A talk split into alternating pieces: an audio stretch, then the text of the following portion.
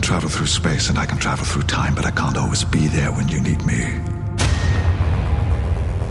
Sometimes you have to take survival upon yourselves. What will you do when the shadows come? When you can't turn away from the darkness ahead? For time has looked at your faces. And time never forgets. Discussing Who is brought to you by Audible. You've probably heard of Audible, but just in case, they are the world's leading provider of audiobooks. They have more than 180,000 titles. Let me say that again. 180,000 titles to choose from. Imagine a genre, they've got an audiobook. And these files play on smartphones, Kindles, tablets, in fact, over 500 different devices. Now, for fans of Discussing Who, Audible is offering a free download when you start a new Audible subscription. And you can choose anything at all from that vast library. But we know you want to get one of their absolutely fantastic Doctor Who titles, which include New Adventures of the Doctor, but also Torchwood and River Song, and they're performed for you by actors you know and love. Wonderful voices: Tom Baker, Alex Kingston, David Tennant. The list goes on and on. So try it out for 30 days. And if at the end of the month you decide Audible is not for you, you still get to keep that Doctor Who book you downloaded. So look at it this way. Free Doctor Who book. So here's how you get started. Point your favorite web browser to audibletrial.com/discussingwho. That's audibletrial, all one word, audibletrial.com/discussingwho, also one word. And that's how you get your free book. What could be better than that? What have I been waiting for? Been wasting all my time. Watching my youth slip away. Surely is a crime.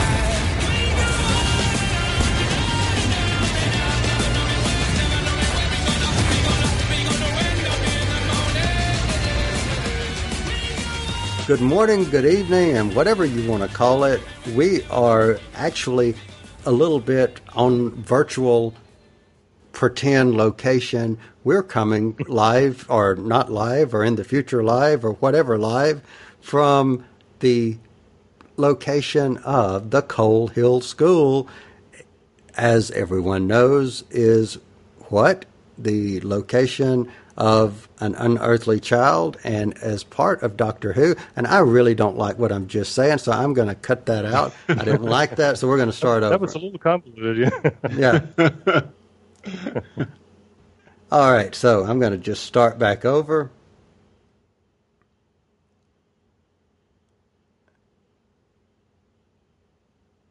All right, everyone, it's time to take your seats because guess what? Class is in session. And depending upon when and where you are, you may or you may not have seen Class, but we actually have the grace of bending time a little bit, bending space a little bit, and we have seen Class. So we are going this episode to be talking about, as obviously, Class, which is a spin-off to the one and the only Doctor Who. So joining me tonight is Mr. Lee Shackelford. Hey, Lee. Hi, guys. Hey, Lee. How's it going? Very good. Very good. Glad to be with you to talk about Class. Exactly. We've had a lot of anticipation about this, so now we can finally, talk about it. Put our heads together. Yeah. All right, well, joining us, as always, is Mr. Clarence Brown. Hey, Clarence. Hey, how you doing, guys? It's good to be on for another show. Yep, absolutely. And you know what? I'll be honest with you. I really enjoyed Class. I don't want to get really into it yet, but I just didn't expect to enjoy it as much as I did. Yeah, I guess we can talk about that. Yeah. About why you weren't expecting to, but yeah.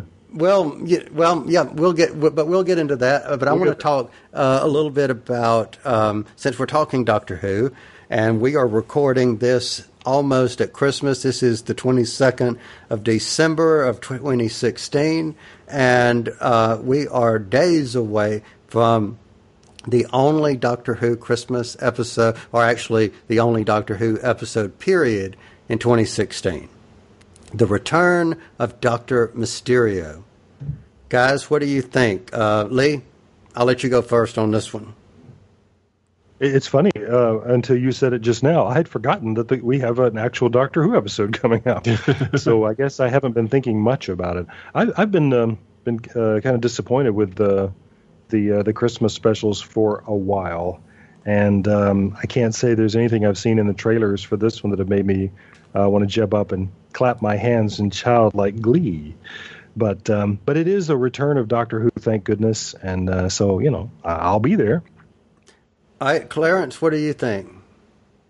Well, you know, I guess I've mildly enjoyed them. I haven't hated them, which, again, I'm new who. And just to piggyback off that, I recently listened to the Cult Film Collective podcast, and they kind of gave their synopsis on, you know, which of the Christmas episodes they've enjoyed. And, you know, it hasn't been great from their reactions. I don't think they've enjoyed them very much. You know, they pointed out a few of the notable ones that I can't remember the names of. The one when David Tennant, when we first saw him. The Christmas Invasion. Yeah. Yeah, the Christmas Invasion. I think that was mostly their favorite one out of the guys that were on the show. But yeah, I kind of agree that it hasn't been great, but by the same token, I've really enjoyed it. Being a new Who person versus, you know, kind of the old slate of fans.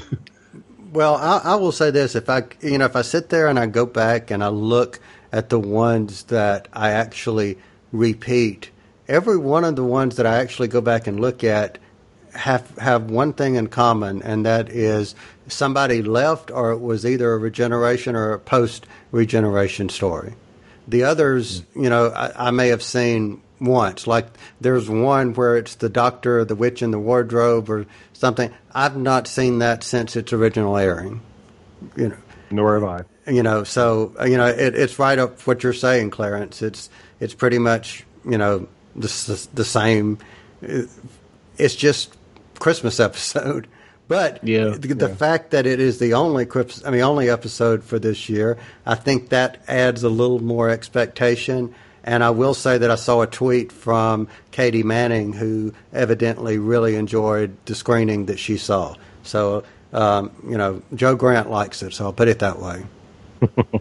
Yeah, and Katy Manning is also relentlessly positive, so yeah. True. You have to take that into account. True. And just as an FYI, it is at Katy Manning Official is her Twitter, and she is very, very positive. I won't say most. I don't think I have seen a non-positive tweet since, either as myself following her or as Discussing Who following her on Twitter. I don't think I've ever seen anything not positive from her. So kudos to her. Indeed. All right, so, Clarence, do you have any news for us? No, I do not. No, I don't have anything. You, Lee, do you have anything to share with us? Yeah, not without knowing when this episode's going to air. I guess not. So, yeah. You know. And guys, fine news. Yeah. You know, well, here's the deal for anyone listening. We have yet to determine when we're going to actually release this episode, because we're debating back and forth between do we want to release it with spoilers, or are we wanting to wait for 2017. So just know that whenever you're listening to it, that we are recording it in 2016, but you might be listening to it as a new show in 2017. But regardless, our opinions about the show Class will remain unchanged, hopefully. All right. I can't commit to that. Well, you know, perhaps. All right. Perhaps. So perhaps. All right. So let's kind of give Class a setup. It is obviously set at Coal Hill School. It is set with a group of students who are, I would say, equivalent to what we call seniors here in the States. And they're in their final years, which either one of you take this one. I would think that majority of the people who were playing them were not actually you know, 17, 18 years old. I think they would be older than that. Would you agree? Yeah, which is often the case with these shows. They're probably early 20-somethings playing late teens, I would imagine. I would agree. And it's okay. I think it reads. I think it plays well. I'm the same age as Michael J. Fox, almost to the day. So when he was playing a high schooler in Back to the Future, I was in graduate school. And, so, you know, I was kind of watching him on the screen saying, I know how old you really are. And, you know, I buy it. I buy that he's a high school senior. It's okay. And, yeah, I'm willing to completely buy that these guys are all high school seniors. Well, agreed. Yep. Agreed. Agreed. So, you know, for anyone who has not figured out yet, we will have spoilers in our conversation. So if for whatever reason, whenever this goes out, if you have not seen it and you do not want spoilers, put us on pause, save this episode until you have actually seen it, because we don't want to ruin the show for you, because like I said, I really enjoyed it. All right, so let's get started with the main cast. I think it would be cool to talk about the cast before we kind of talk about what happened to them. So we have four main students that are the center. And it, in a way, I think it kind of turned out to be five people. But you've got the teacher and you've got the four main students. Now, going into before watching the first episode, let me tell you what my trepidation was. When I found out that it was set at the school, and we're coming off seeing Clara in a class in the school, I did not want it to be that aged character, because no offense to the Sarah Jane Adventures, I did not want it to be too kiddie, you know, too focused. Because for all intents and purposes, Doctor Who itself is a family show, so you don't get too adult or too deep with Doctor Who. So I wanted to see something that didn't go in the less direction. I either wanted it to be as much of Doctor Who or maybe a little more, but not in the younger, you know, don't go the younger direction.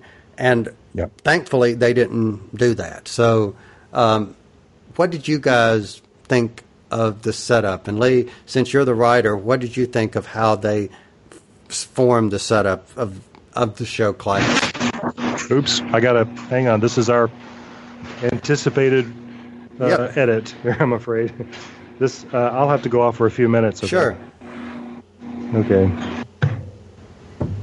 All right, Clarence. So tell me, what did you think of the setup for Class? It's rather interesting. Maybe you can answer a question for me real quick, and I don't know if I'm remembering it correctly. Didn't Torchwood have something to where they're on some plane or existence or something that allows monsters to come to Cardiff on a regular basis? Yeah, there was a rift that was caused by the Canary Wharf, or it was Canary Bay or something, but there was something that happened in season one, the Ninth Doctor season, and it had to do with the... I can't remember the Slitheen, I think. The big, tall creatures with the big eyes that you know, use people. They kill people and then use their skin as suits. Yes. There was something that happened in that episode that created a rift, and they were basically, if I remember correctly, on Torchwood, that was what they were doing, was protecting the rift. And that was also, remember, there was one episode where the Doctor came and recharged the TARDIS on the rift. On the rift, exactly. Yeah. So very much in that same vein we have here, where in Class shenanigans happen and something causes a tear in space and time or whatever, which allows the same type of, I'm not going to say paranormal, alien space-time activity to happen at this school, which I thought, you know, since we have some of the same producers from Torchwood working on this, it seems like they kind of just took that idea and added it to Coal Hill Academy. Did that ring true with you as well? you know, I did see some similarities, but I did like the fact that, for the most part, I found myself liking these characters for Class, for the most part, better than some of the people in Torchwood. Really? Yeah, because, you know, there were some characters in Torchwood that were not, for me, I don't say as personable as, you know, these characters that they created. So, Lee, what was your take on the actual setup for Class? I had some of the same concerns about whether or not they would be too young to be of interest to me, even though I was a big fan of the Sarah Jane Adventures. But I always understood that I was watching a show intended for preteens. I mean, that was its intent, you know. You know, I was at Gallifrey one time when somebody was talking about, John Barrowman was the guest on stage, and somebody in the audience was talking about Sarah Jane as being Doctor Who for children, and he kind of snorted and said, well, Doctor Who's for children. and that got some boos, and he said, look, Doctor Who, Torchwood is Doctor Who for grown-ups. You know, and it was interesting to feel the dynamic in that room. These people who love him suddenly shift kind of angrily toward him. But you know, he's not wrong. So I thought, well, if Doctor Who is for the family and this is going to be about younger characters, what does that mean exactly? And boy, if anything, I think this is not for the whole family. This is more really more sophisticated relationships and a much franker way of talking about, you know, human life and things that people do. And it's just it is more intense in an emotional sense, which I think is appropriate to the age range, to the age of the characters. Agreed. So, yeah. So let's go over real quick. Let's just kind of touch bases on the main characters. So I'm just going to use their first names with the exception of Charlie, which, again, spoilers. But we see that Charlie and Miss Quill, the teacher, is not necessarily all that they seem. We find out that they are actually aliens who were rescued by none other than the Doctor. Now, in the first episode... Now, in the first episode, when they were being rescued and the TARDIS was appearing, until we went back and we actually saw that from another angle, you know, saw that happening again from a different perspective, when the TARDIS appeared... I immediately assumed that the person who rescued them was the Ninth Doctor. Why do you think I thought that? No idea. Clarence, do you have an idea? Yeah, I'm confused on that one as well. Okay, here is why. Every Doctor since its comeback in 2005 has had a theme. Each Doctor has had a different, you know, musical. That's true. Theme. Yeah. The music that they played when the TARDIS appeared was the Ninth Doctor's theme. You're right. And I did notice that. You're right. And, you know, I was like, okay, I've not heard that in several years. And then when they showed the 12th Doctor coming to rescue, I was like, you know, I'm glad to see the Doctor, but yet... Yeah. I kind of liked it. You know, I wish if they were going to play that particular music, then when he saw them again... But maybe they wouldn't have recognized him immediately if he had not have been, you know, Peter Capaldi or whatever. Yeah, well, and that kind of makes a little more sense because you see that while they're not really well adjusted, they are kind of well adjusted. They have jobs and they're going to school and they kind of for the most part fit in as normal people. And you know, if our current Doctor did it, you didn't think that they would have enough time to fully adjust. By the time the show starts. So it kind of makes sense if it was a Ninth Doctor, actually. Okay. I can go with that. Well, with Charlie, who is we find out is the prince of his people, they gave him the last name Charlie Smith. And I thought, okay, that is really cool, playing off the John Smith name. That was cool. And you assumed that was the doctor's idea. Right, absolutely. You're going to need a name of some kind, yeah. And why do I don't get that reference? John Smith is the name his alias that he's used all the way back to, was it the second? Or did it go all the way back to even the first Doctor, Lee? You know, I don't know how far back that goes, but yeah, he's been apparently he only knows one terrestrial name, so he's always John Smith. And it's nice because you can't connect that with anything else because, you know, there's a million of them. Exactly. And, yeah. So I just assume he said, Charlie, you're probably going to need a name of some kind. Smith, obviously. So we have the other alien who is... I cannot pronounce her name in their own language, but she is known as Miss Quill. And we find out very quickly that the two aliens, while they may look alike, do not get along very well. They are from different sections of their species, and she is basically, correct me if I'm wrong, guys, but I would consider her, and I don't want to say a prisoner, but almost an indentured servant or slave to him. Well, that's part of their tension, is that she sees herself as a slave, and he keeps correcting her that she is his prisoner. So it depends on who's telling the story. Correct. Now, in addition to them, we have another character named April, who is very central, actually, to the entire story. We have Tanya, and we have Ram, who also are central.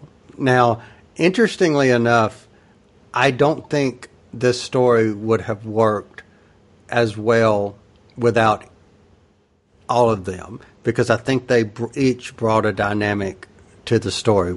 Clarence, what did you think? Yeah. I mean, I like the... you know, as we were talking before, the diversity of the cast, they both did play a central role in actually playing out the story by the time we get to the end to see what happens. And yeah, it was fun seeing these guys on screen. You know, they each had their trials, and I guess you could say they each had their episode, quote unquote, where they kind of went through their own thing and had to overcome something. So that was good to see, and I thought through the course of the series, it just made it fun to see kind of a different person taking focus. And then, you know, of course, they have to come together as a team and try to get the bad guys. So speaking of the bad guys, Lee, why don't you tell everyone, kind of tell everybody who were the bad guys? Initially, the bad guys, I should say. Yeah, you now make me wish that I had been taking notes because I'm not entirely sure. All right, well, I'm thinking about the backstory for Charlie and Miss Quill. Yeah, no. And that's basically who I'm talking about as being the bad guys.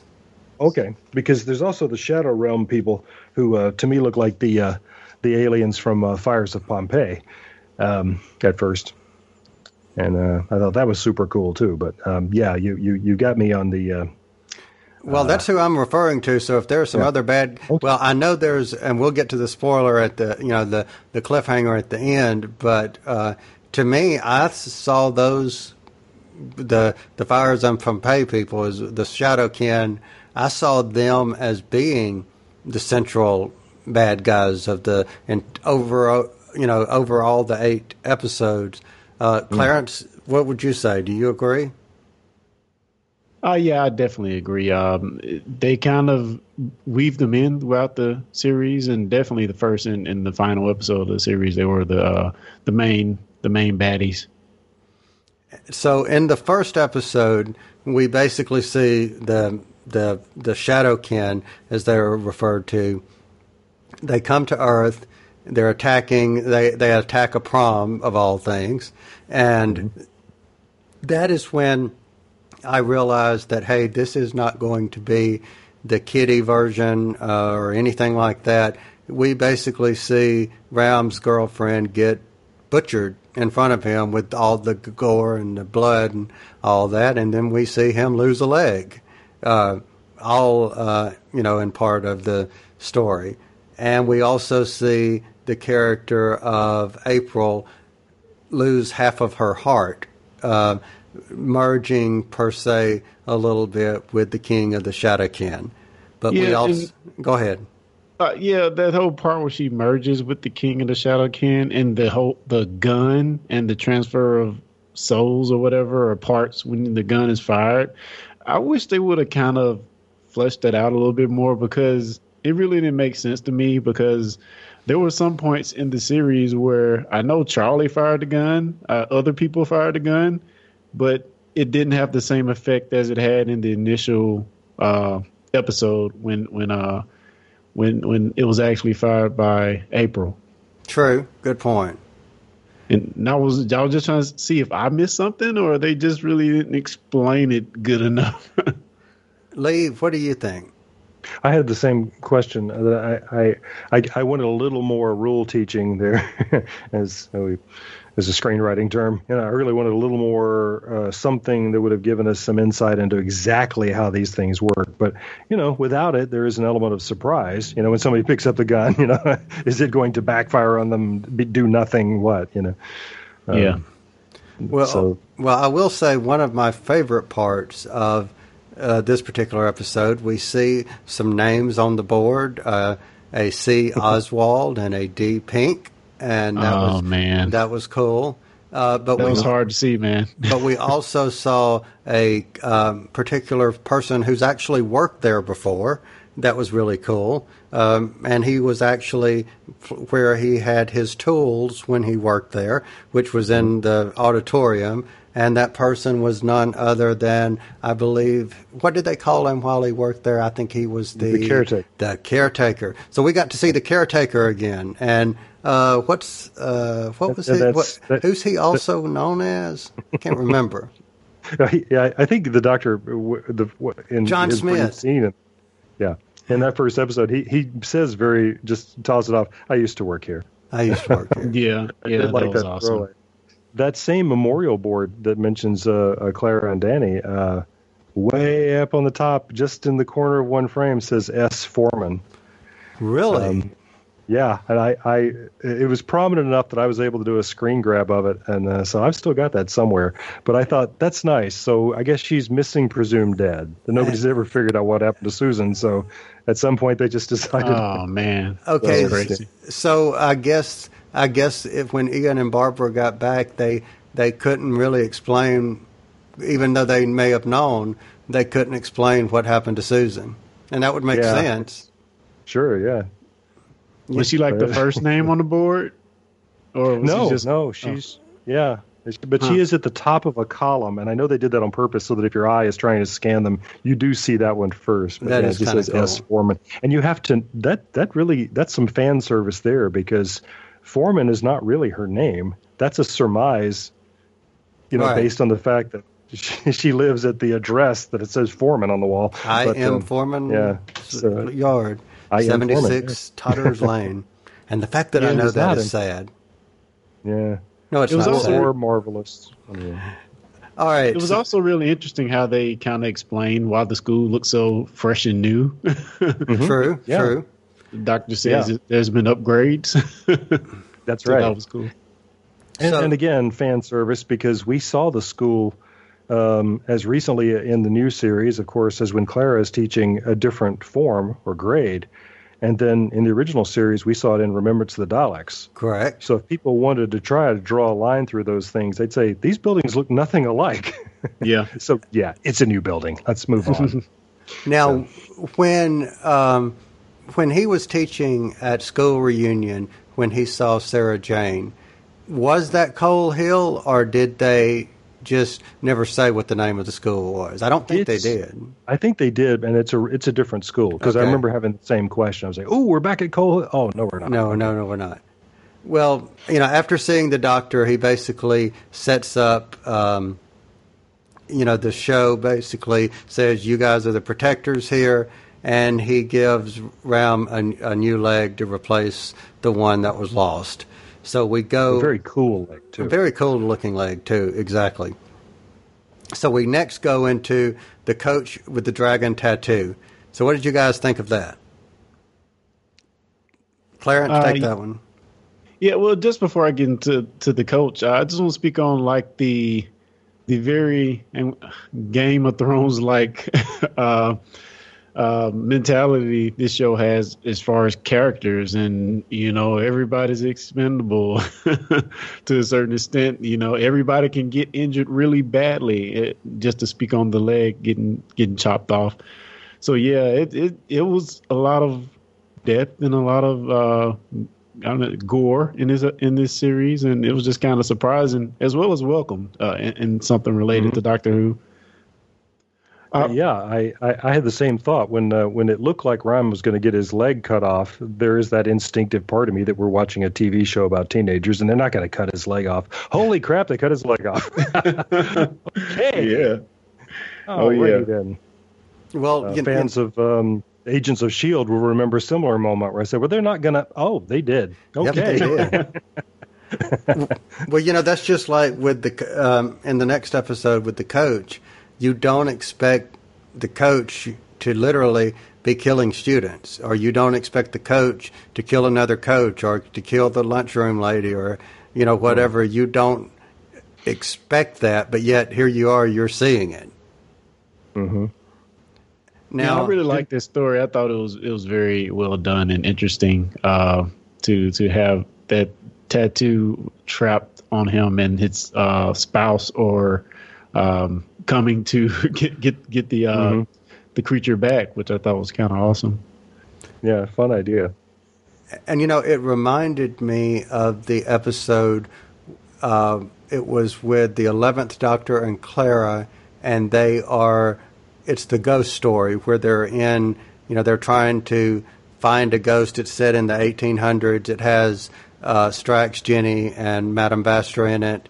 I can't remember the name of the actual episode, but it ended up with two aliens, basically two aliens that were mates of each other that were separated. And that kind of reminded me of that with the, when you found out, hey, the tattoos are actually, you know, two mates, not the single being. Yeah. And in the next one was a little bit morbid in the sense of it was called Night Visiting, and it basically was aliens that were coming and visiting you with memories or looking like deceased loved ones. And I thought that was, A, kind of cruel, and B, interesting that they would go with that. So, Lee, what did you think?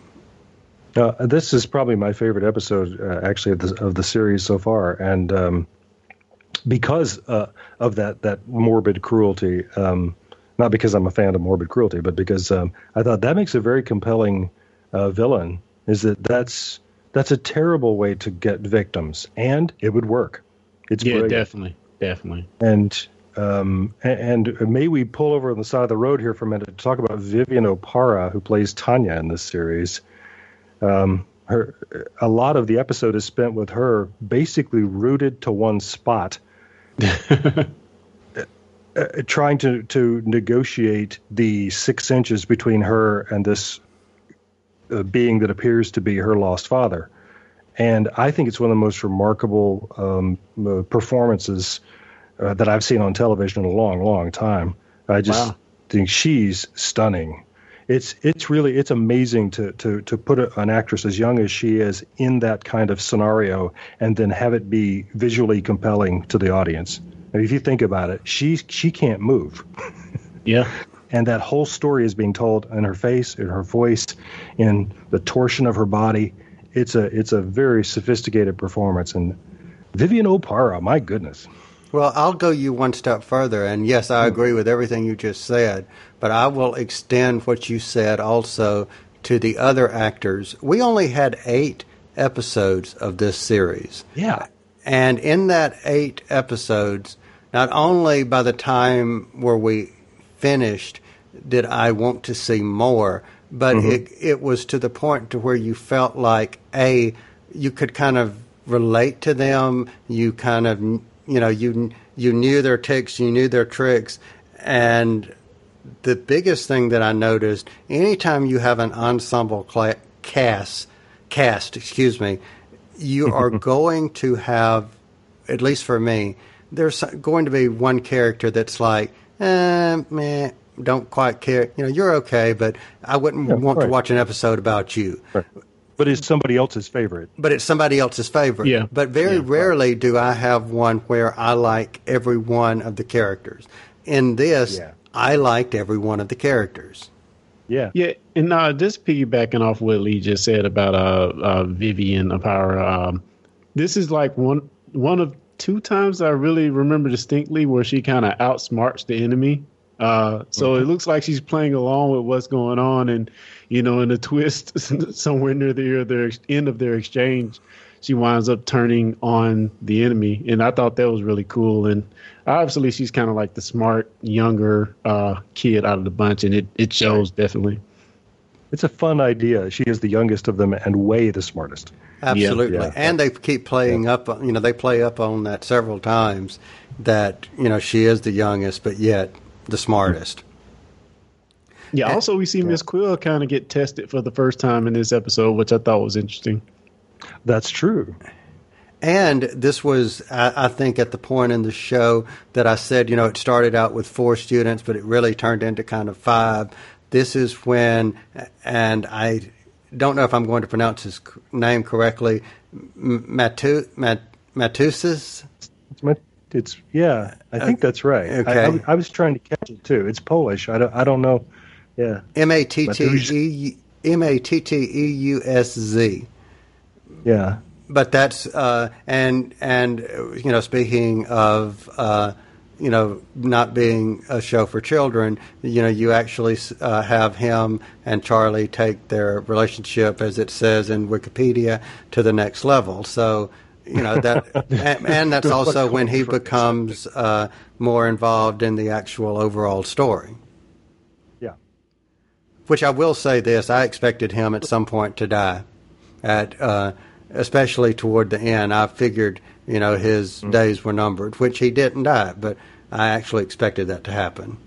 Well, it's and I think that's exactly what Clarence and I were both saying earlier, is that there are now sort of story structure beats like that we expect, and now that Matteusz and Charlie are a couple, we know how much we know now how much he matters to Charlie. So wouldn't it be really cruel to take Charlie's lover away? Yeah. Mm-hmm. So we're not going to do that because that's what you expect. Ha-ha. Exactly. You know? Exactly. Yeah, true. It's great. And he definitely was needed in later parts of the story when he's kind of the moral compass of Charlie. And yeah, we couldn't have the exchange that happened in the last few episodes without him. That's right. And you know, I thought it was quite interesting that the actor that played Charlie, Charlie is played with this seething anger that you can just see boiling under the surface, even though he seems so calm, seems so nice, looks like this, you know, typical next door person, you know, hello, he's just the boy next door. But you see that is not the case. You know, you can, it's played and portrayed very, very well. And he's also, I was immediately drawn to him because he also gets to sort of be the Spock/Data character. Correct. Yeah. He's a little bit outside of human thought and behavior and needs to fit in, so he asks absurdly innocent questions, and you know, I think that's always charming. And he's just quirky enough. Yeah, that's right. And yeah. I mean, also another character that really stands out to me is Sophie Hopkins' character, April. Yes, she. I think as far as character growth, she may be the biggest of out of everyone because at the very beginning, she's like the nerd outcast girl of the group, and by the end, she's just a badass. Just a huge change, which that came kind of quickly, but yeah, it was great to see. Well, but not incredibly, yeah. If that stuff happened to you, then you do the same thing, yeah. Yeah, I love the exchange. And then suddenly she's got swords. Well, it's a scimitar, but yeah. But it's still a sword. Whatever. Yeah. But, you know, especially in the, you know, episode 4 and 5, you start seeing her background, and you start to see, okay, her mother's in a wheelchair, but yet, oh, here's why. The father, you know, tried to commit suicide and take them with him, yeah. You know, and it's like, okay, you see where some of this strength is coming from. So we see in episode 5, she actually goes with, well, Ram follows her, but she goes back to the Shadow Kin and actually fights the king. She doesn't kill the king. She fights him. She becomes the king. Because what was it they said? You don't have a queen. They're, you know, they just only recognize the king. So whatever sex you are, you're automatically the king. The king. Yeah. So which some of her fight scenes, especially in that episode, was kind of hard for me to buy because it just wasn't good choreographed or whatever. Mm-hmm. But I guess it was. I had that problem too. Yeah. So what did you think of those two episodes, Lee? Oh, I'm sorry. I didn't mean to jump on what Clarence was saying there. We're both talking at once. But yeah, I did. I don't enjoy the stuff in the shadow realm, and so I was glad when we're not there. Yeah. I'm not sure why not. I think it's just that it looks so much like a soundstage and people in suits, and so much of the rest of the alienness of the series is so much more convincing. And I know that it sounds funny for me as a Doctor Who fan to complain about alien worlds that look like the inside of a soundstage with people wearing suits, but you know, it's just that's real obviously what it is. Cool effect though. I like the little bits of a fire glowing between their joints and things like that. I think that's very cool to look at, but I don't know. We've talked about this before. I'm just sick of you know, scary-looking alien monsters. I've come to destroy your world. And they all talk like that. I'm like, really? Yeah. Would you? Would you know? That's not what real villains talk like. Yeah, just to piggyback off the look you just mentioned, like, to me in the very first episode when they showed the Shadow Kin, to me they look freaking awesome. I don't know if they put more budget on the CG-ness of them, because I thought it was mostly CG in the first episode. But by the time we got to the fourth or fifth episode, it seemed like the look dramatically changed, and it was more like I'm wearing a suit now. Yeah. So I didn't like that it didn't look as sharp as it did in the first episode. So maybe they threw all their money on that one. But yeah, as far as them being an enemy, I thought they were very interesting. Again, I liked the connection they had to Sophie Hopkins' character. I thought that was cool, and I didn't really expect them to make. I didn't expect the showrunners to make them a enemy throughout. I thought they were just going to be like a one-off, you know, we might see again. But, yeah, they really interweave that enemy throughout the series. Yep, I actually expected them to show up in the first and the last episode, and that'd be it. Mm-hmm. Right. You know, I figured by the end they would come back and try to do something with the heart, and that would be the end, but not, like you said, show up throughout. Yeah, so they've got the whole bunghole of the universe to reach into there. I mean, exactly. Surely there's other more. So we got these costumes. We're going to use them. Which we still don't know at this point if they're going to be renewed for a second series, which I hope they do. But I don't think the announcement's been made yet whether or not they will. Like I said, I hope they do, but we don't know that yet. So it may have been, well, let's just... You know, if we only get one season, let's go out with a bang, perhaps. And we already spent the money on the suits. Well, let's use them. Yeah. Now, go ahead. I was just going to ask, what do you guys think about the detained episode, kind of the Breakfast Club of Class? Uh-huh.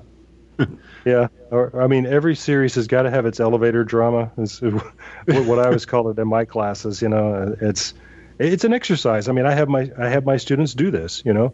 Let's get your characters into conflict and then lock the door on them, you know. Yeah. Play Holmes and Watson is transparently that. I mean, the guys can't leave Baker Street. You know?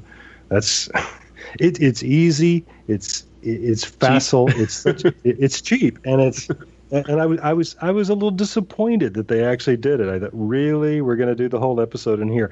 And another, famous trope of television is to have some kind of a convention through which people are forced to reveal their innermost secrets, so we can get this character exposition done in a hurry. Star Trek, the original Star Trek series had it, and then the Next Generation had the same device used, I want to say this is amateur hour writing. However, it's having done that, it was very entertaining, and I thought that the conflicts that they got into were very interesting. And at the end, it seemed like these people hate each other now.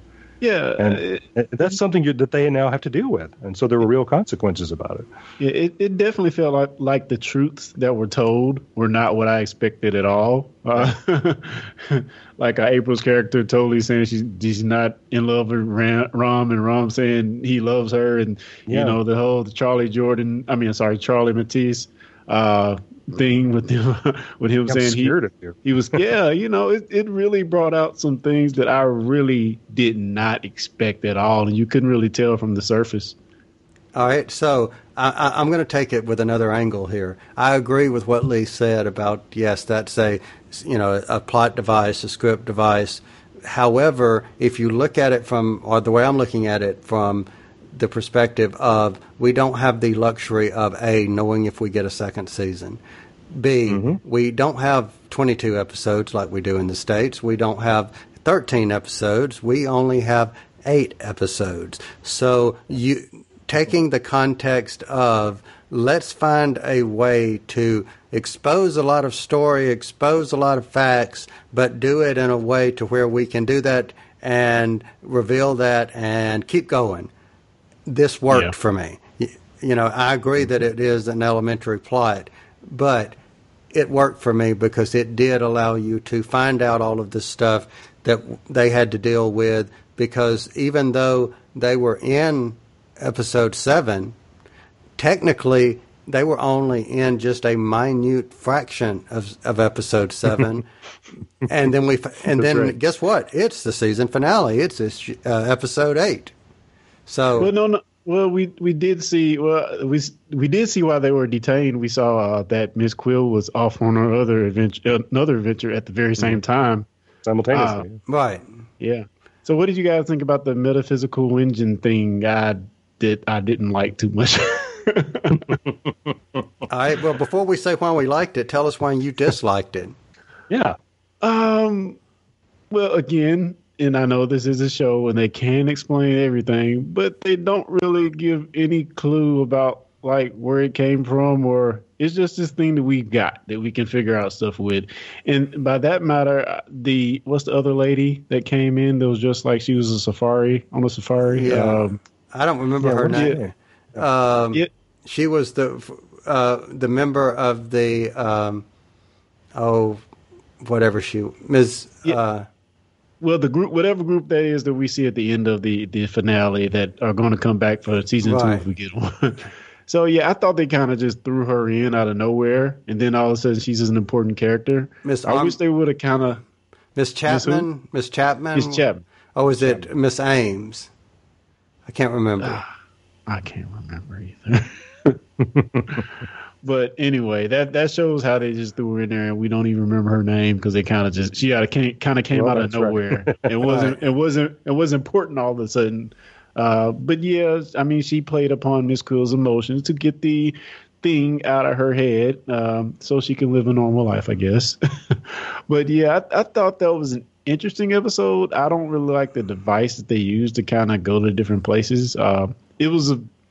I guess it was more of a psychological thing in a lot of ways, but still, it wasn't my favorite device. All right, so speaking of the device, I've been wanting to ask the two of you this question. Do we think that device was a variation on a TARDIS? That's how it struck me, that this is like a prototype bit of Time Lord technology, or just they turn 90 degrees off, because they're not going to any physical place, right? We're not going to any... Correct. But every time they go into wherever they are, it's reminiscent TARDIS on the end. You know, whenever they're traveling to metaphysical place, it's reminiscent TARDIS. You know. Yeah, I really thought so, and maybe just because it's obviously much bigger on the inside than on the outside, and things like that. But I like the idea though that there's really no place to sit or nothing to hang on to in there. Right, I think that's kind of fun design, you know. It's like who would make something like that? But, you know.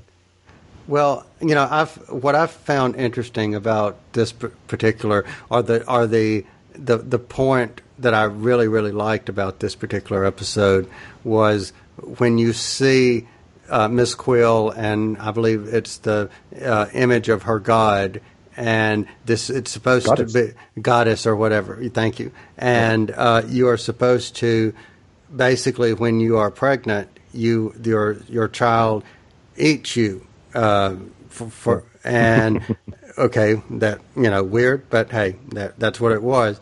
And having said that, you've got that moment right before this goddess is basically killed that you see that moment of, is she going to be kind? Is she going to show mercy? And then, of course, she gets killed. That I don't want to say I enjoyed her getting killed, but I like the way they played that.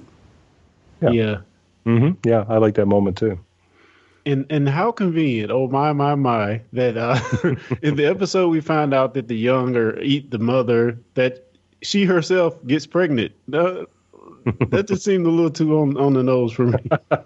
It took me by surprise. So, but I like that because now she's got to ask herself, is this the end? Is this the end? On top of that, your we assume that it's a the father was a shape changer. Yeah, true. So could be interesting. Right. Could be interesting. Right. And maybe that's going to save her. So, and who knows? maybe not all will be the lost. Speaking of the lost, that actually is the title of episode 8, the finale. That's right. Yeah. So we see Cortinus, the king, return and is ready to start killing people. Yeah. Wow. I did. Again, Game of Thrones. Okay. Ram's father gets killed, as well as Tanya's mother. So, man, from the get-go in this episode, we found out that that guy, Shadow King guy. Yeah, there you go. Shadow King is not playing. But yeah, I really enjoyed this episode. We also see the box that Charlie has that he's kind of been talking about this whole series and what it can do. A, bring back his people, or B, destroy, decimate an entire race, which, you know, I like how they kind of brought the whole genocide thing into it. And should you do it? Shouldn't you do it? And, you know, it kind of made for some interesting exchanges between him and Matteusz on whether he should actually use the device or not. Yep. Lee, what did you think? Yeah, same thing. I always enjoy when anything in the Doctor Who universe gets back to this question of whether or not it's okay to kill a whole race of people, or anybody else for that matter.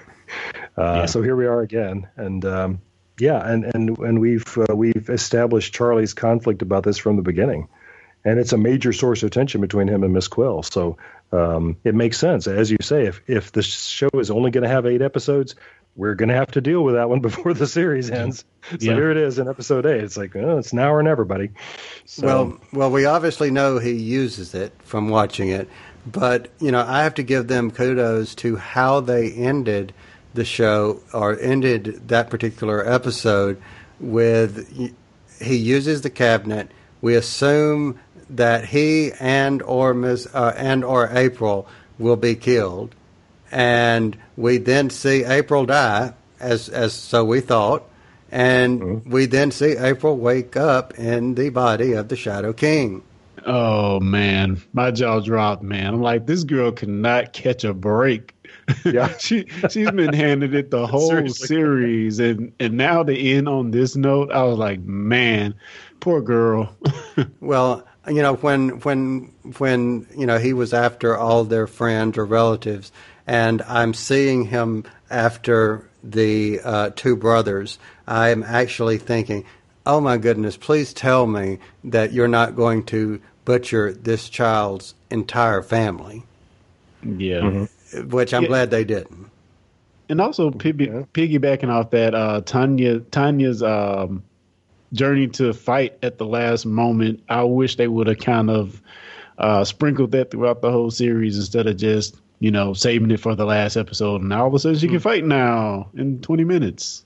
So, yeah. You know, I'll spin that a little bit different, Clarence. I will actually say that for me it worked a little bit because I saw that not as fighting as of a need to fight. I saw that as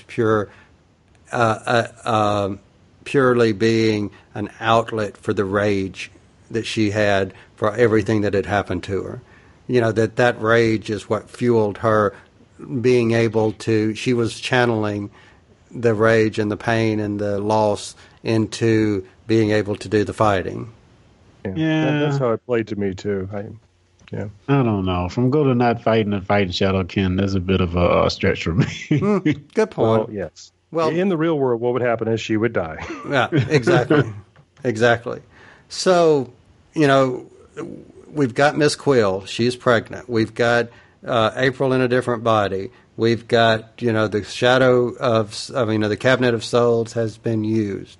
So now we've got our Mrs. Ames returns to the governors that she has mentioned, and she goes back and is judged by the governors. And I will tell you this, at one point, or actually throughout, I intended or thought that the governors were actually going to be the Time Lords. Did anyone else feel that?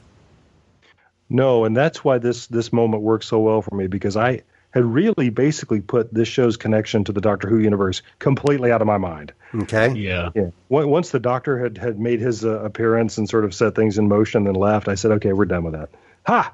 Ha-ha! And on top of that, we didn't see the Doctor return in the 8th episode, which I actually intended that he probably would come back, and he didn't. I thought he would too. You know, yeah, I didn't. Yeah. So she's ultimately murdered. So we're, you know, were we sitting there? Were we like weeping over her murder? Oh my gosh, dude! I almost fell out of my chair when I saw that. I was like, this is so great. Oh my God. So you didn't blink, did you? Well, I didn't turn my back, you know. Okay, good. Because lo and behold, these governors are working for the Weeping Angels. I guess. Yeah, who's working for who? Yeah, it's... Yeah, and I thought, because how did they kill her? Don't they steal time? Meaning, shouldn't they have sent her back in time rather than kill Mrs. Ames? Yeah, it's not sure. It's not clear how that works, but yeah. You know, because to go back to Amy and Rory, that, you know, she was sent back. He was sent back to, you know, 1930s New York or whenever it was, New York, and they were in the present. So maybe that place that they were in exists outside of time, and they were just able to drain. Right. I don't know. You remember the 10th Doctor said that's what the angels do. They make you live to death. Right. Exactly. and with that, it looks like they just killed her. Yeah. So who knows? Excellent setup for season 2, though, because I was like, wow, I can't wait to watch the next episode, because that was very shocking and out of the blue. All right, so guys, let me ask you a question. If you had to, I've got one for you too. Okay, all right. Well. Since I'm always the question asker, I'm going to turn it to you. What's your question? Oh, Miss Quill. I mean, we Clarence and I give you a hard time about being in love with Miss. And I got to say, I like Miss Quill a lot. I'm more interested in Miss Quill than I kind of expected to be. So Anybody besides me kind of hot for Miss Quill? I totally like Miss Quill. I thought okay. Clarence already knows this because he's already laughed at me saying, oh, well, I would have thought okay. you. Yeah, I actually liked Miss Quill. I liked, I don't know, maybe it's something about, you know, the evil characters that are not, that are flawed, I just think are so cool. Yeah, and she's not really evil in my mind. You know, in her mind, she's right. In Charlie's mind, he's right. Absolutely, yeah. You know, and depending on who you know, you know. Yeah, it is the beautiful, the sexy, beautiful witch thing, I think, that Disney touched on a long time ago, you know, and they've always figured out that there needs to be something a little magnetic, something quite magnetic about them. But, I mean, it doesn't mean you approve of them, but, yeah, anyway. She's someone that I would want to see in an episode of Doctor Who. You know, I would love to see her. I would love to see any of them. I would love for them to have an episode where they cross over, into the Doctor Who proper. But, I think she, out of, if I have to rate who was my favorite out of the students, I would have to take her out because I want to list her separately. And then there's some, another favorite that I have. So my question that I was going to ask you guys was, and Lee, since you just asked the question, I'll turn back to you. Other than Miss Quill, who was your favorite? I'm really drawn to Tanya, and it's not just because of the remarkable performance of the actress, but I just find her story the most compelling. I love the tension with her mother, who is loving her to death, and they're not wrong. But it's just very hard to be Tanya and to be younger than everybody else and to know she's smarter than everybody else in the room and to be in the midst of all this. And it's, I love that character, love the way she's playing it. And I did not want her mother to die. Exactly. All right, Clarence, who was your favorite? While I like the progression of April, I really like Ram more as a character. We didn't talk about him a lot, but he had he got his leg chopped off and his whole journey to try to recover from that and, play his sport that he loved again. And just the whole battle he had trying to overcome what he's seen and trying to get on and live his life, I thought was pretty good. So, I mean, I really enjoyed and I guess kind of identified with his character a lot. You know, he's the sensitive jock that puts on the facade for the world and is just really mostly a good character at heart. So I really like this character. What about you, Cal? We've already mentioned Miss Quill, but I'm actually going to agree. Ram was the one who let me say it this way. When I read the synopsis of their characters before it even got started, he was the one that I expected to like the least. And he actually turned out to be the one that I liked the most because maybe it was the way it was portrayed. Maybe it was the story. I'm not sure. Maybe it was a combo of both. But I didn't expect to like him. And like I said, for everything you just mentioned, I found that I liked him best. And you know what? It's so funny because by the end of the series, it's like every one of these jokers is a tortured soul. They all have gone through some very bad stuff, but yet and still they kind of survive at the end, which is, people, parents dying left and right, losing parts, losing hearts, the whole nine. All right, go back to 2008, go back to Journey's End and The Stolen Earth, and listen to Davros basically tell the 10th Doctor, you take them and you make them into your own warriors or your own soldiers. And, and in a way that's unfortunately one thing that's true. You because of your when you're exposed to the Doctor, you are exposed also to danger. And so too true was for them as well. It's what happens. So this is almost off topic about Ram, but how cool is it that he decided to confide in his father, and that his father is then completely down with it? I just love that about the nature of their family. That Ram's father could say, "All right, I understand now. What are we going to do?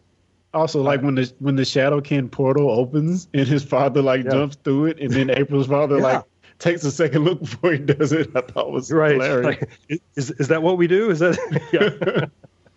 No, it's not what you do. Yeah, that's what that guy does. Exactly. A lot of good moments. A lot, and I really, really, really, really hope that there is a season or series or however you want to call it, number 2. So best wishes to the cast and crew of Class. Indeed. All right, well, guys, I think we pretty much can conclude this particular Class session. So if I'm not going to come up with any more corny sayings here. The bell is wrong. Yep. So, Clarence, I know you are... Saved by the Bell? Is that what you're saying? Ding, ding, ding, ding. All right. So, Clarence, you are also regularly appearing on another podcast.